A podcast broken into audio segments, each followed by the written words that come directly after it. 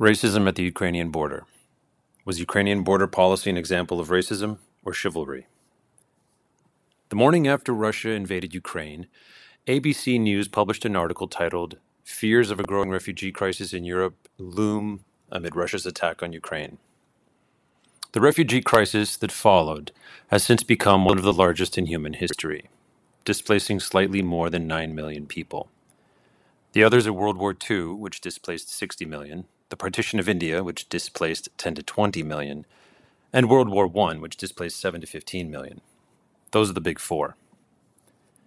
The ABC article included a prediction by Serena Parekh, professor of philosophy at Northeastern University whose research focuses on refugees. Parekh said there would probably be great sympathy for Ukrainian refugees, partly because they were fleeing a common enemy, and because they are white, mostly Christian, and European. Months later, Tedros Adhanom Ghebreyesus, a native of Ethiopia's northern Tigray region and the Director General of the World Health Organization, made international headlines when he claimed racism was the reason people cared more about Ukraine than the war in Tigray.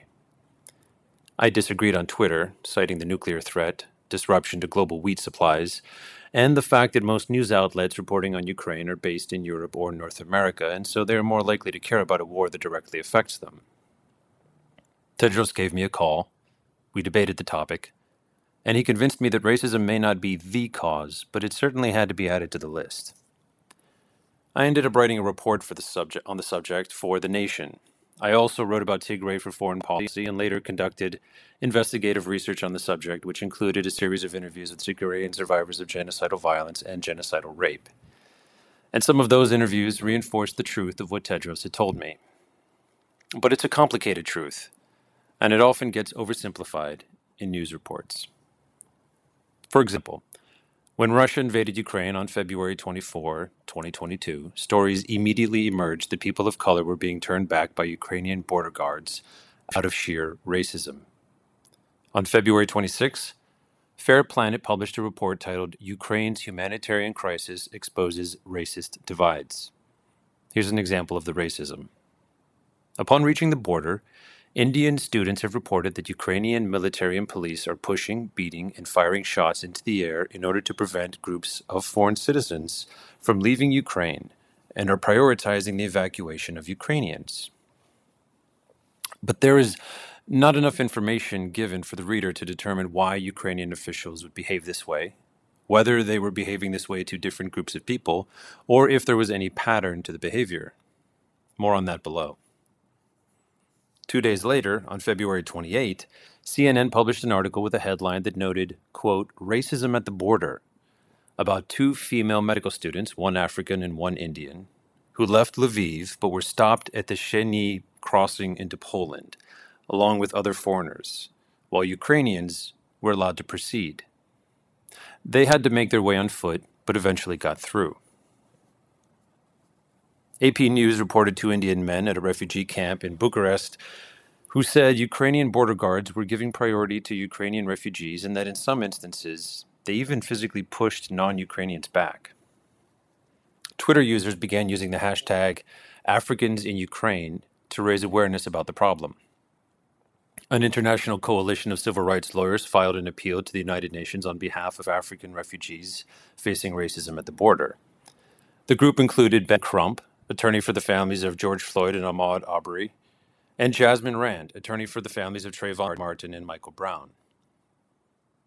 As long as you are black, no one likes you, said Ethel Ansea Otto, a student from Ghana trying to flee Ukraine.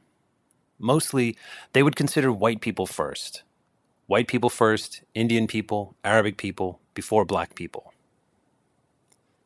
When Russia first attacked and refugees began pouring over the border into Poland, I jumped on a flight and made my way to the border. I initially planned to go through Lviv into Kiev and then head east to the front lines to cover the fighting directly. But I quickly decided to focus instead on the human stories of the refugees rather than the fighting itself. I also have a healthy aversion to being killed.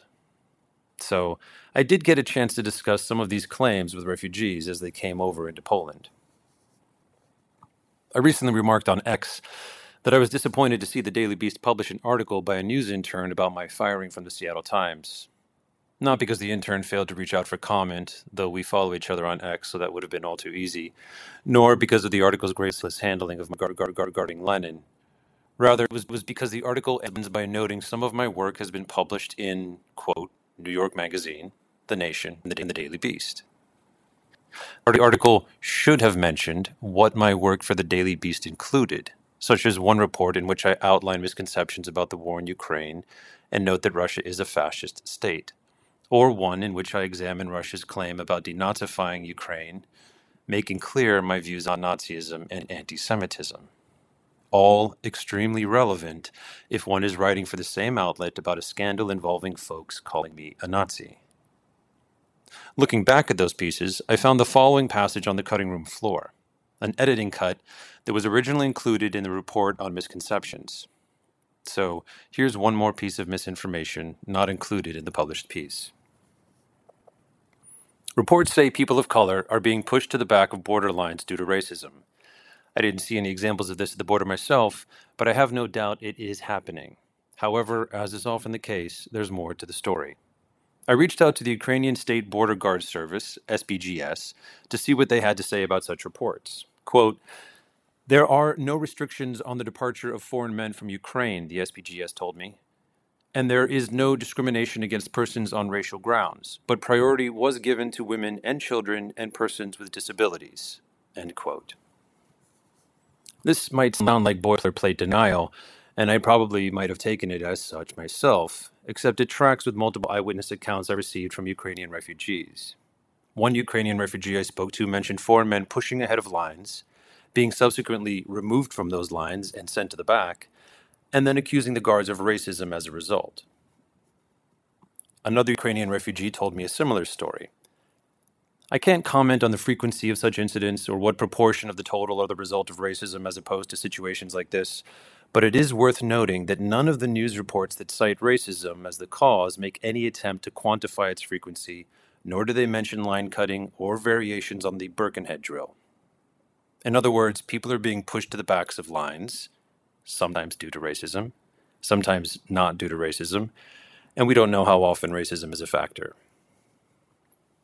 Something else I almost didn't even spot is the fact that many of the stories of racism have come from men. In fact, a few articles I read reporting allegations of racism at the border rely entirely on testimonies from men. I thought nothing of this at first until I spoke to several more Ukrainian refugees. The men, they are always complaining that we Ukrainians are racist because we don't allow them to go to the trains, Maria Belenko told me, a refugee from Kiev. But actually, no men were allowed to go to the trains. The evacuation was made for women and children, so it didn't matter the nationality of the men.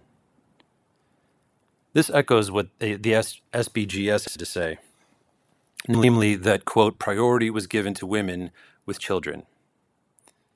This is a classic code of conduct during evacuations, especially marine, marine disasters, known as the Birkenhead Drill. The name comes from the evacuation of one of the Royal Navy's first iron hulled ships, the HMS Birkenhead, in 1852. It is estimated that of the 640 people aboard, only 193 were saved, including seven women, 13 children, and eight horses. None of the senior naval officers survived, as they were all ordered either to man the water pumps or lower the lifeboats. Rudyard Kipling later honored their chivalry in his 1893 poem, Soldier and Sailor Too. The ship wrecked in less than 100 feet of water off the coast of Gansbaai, South Africa, and to this day, locals there refer to great white sharks as Tommy sharks, after the Tommies, slang for a British soldier, who were taken away by them at night. Reading about this, I'm struck by the mental image of horses swimming through the dark sea as a giant ship tips into the waves and sharks devour the men. The other famous example of the Birkenhead drill is, of course, during the sinking of the Titanic in 1912. Captain Edward Smith gave the order, and one of his officers put women and children into lifeboats first. But another officer interpreted the order to mean women and children only, and some lifeboats were therefore sent down with empty seats simply because there were no women waiting to board. As a result, over 70% of the women on the Titanic were saved, but only 20% of the men. One may consider women and children first a basic virtue, an outdated artifact of Edwardian chivalry, or a vicious example of the expendable male hypothesis. Whatever the case, it has nothing to do with racism and, if anything, more to do with sexism. Again, this is not to say that racism was not a cause at the Ukrainian border. And even though racism may not be the cause, it certainly must be added to the list. The problem is, looking at most of the news reports on the matter, there is no list. There is no questioning. There is one claim and little effort made to mine whatever nuanced truth it carries. I've already read lots of articles about foreign students, Africans, or Middle Easterners saying Ukrainians are so racist, Belenka told me. But they had to read the rules about evacuation. There are Ukrainians who behave like that too. It's not about racism, it's about human behavior.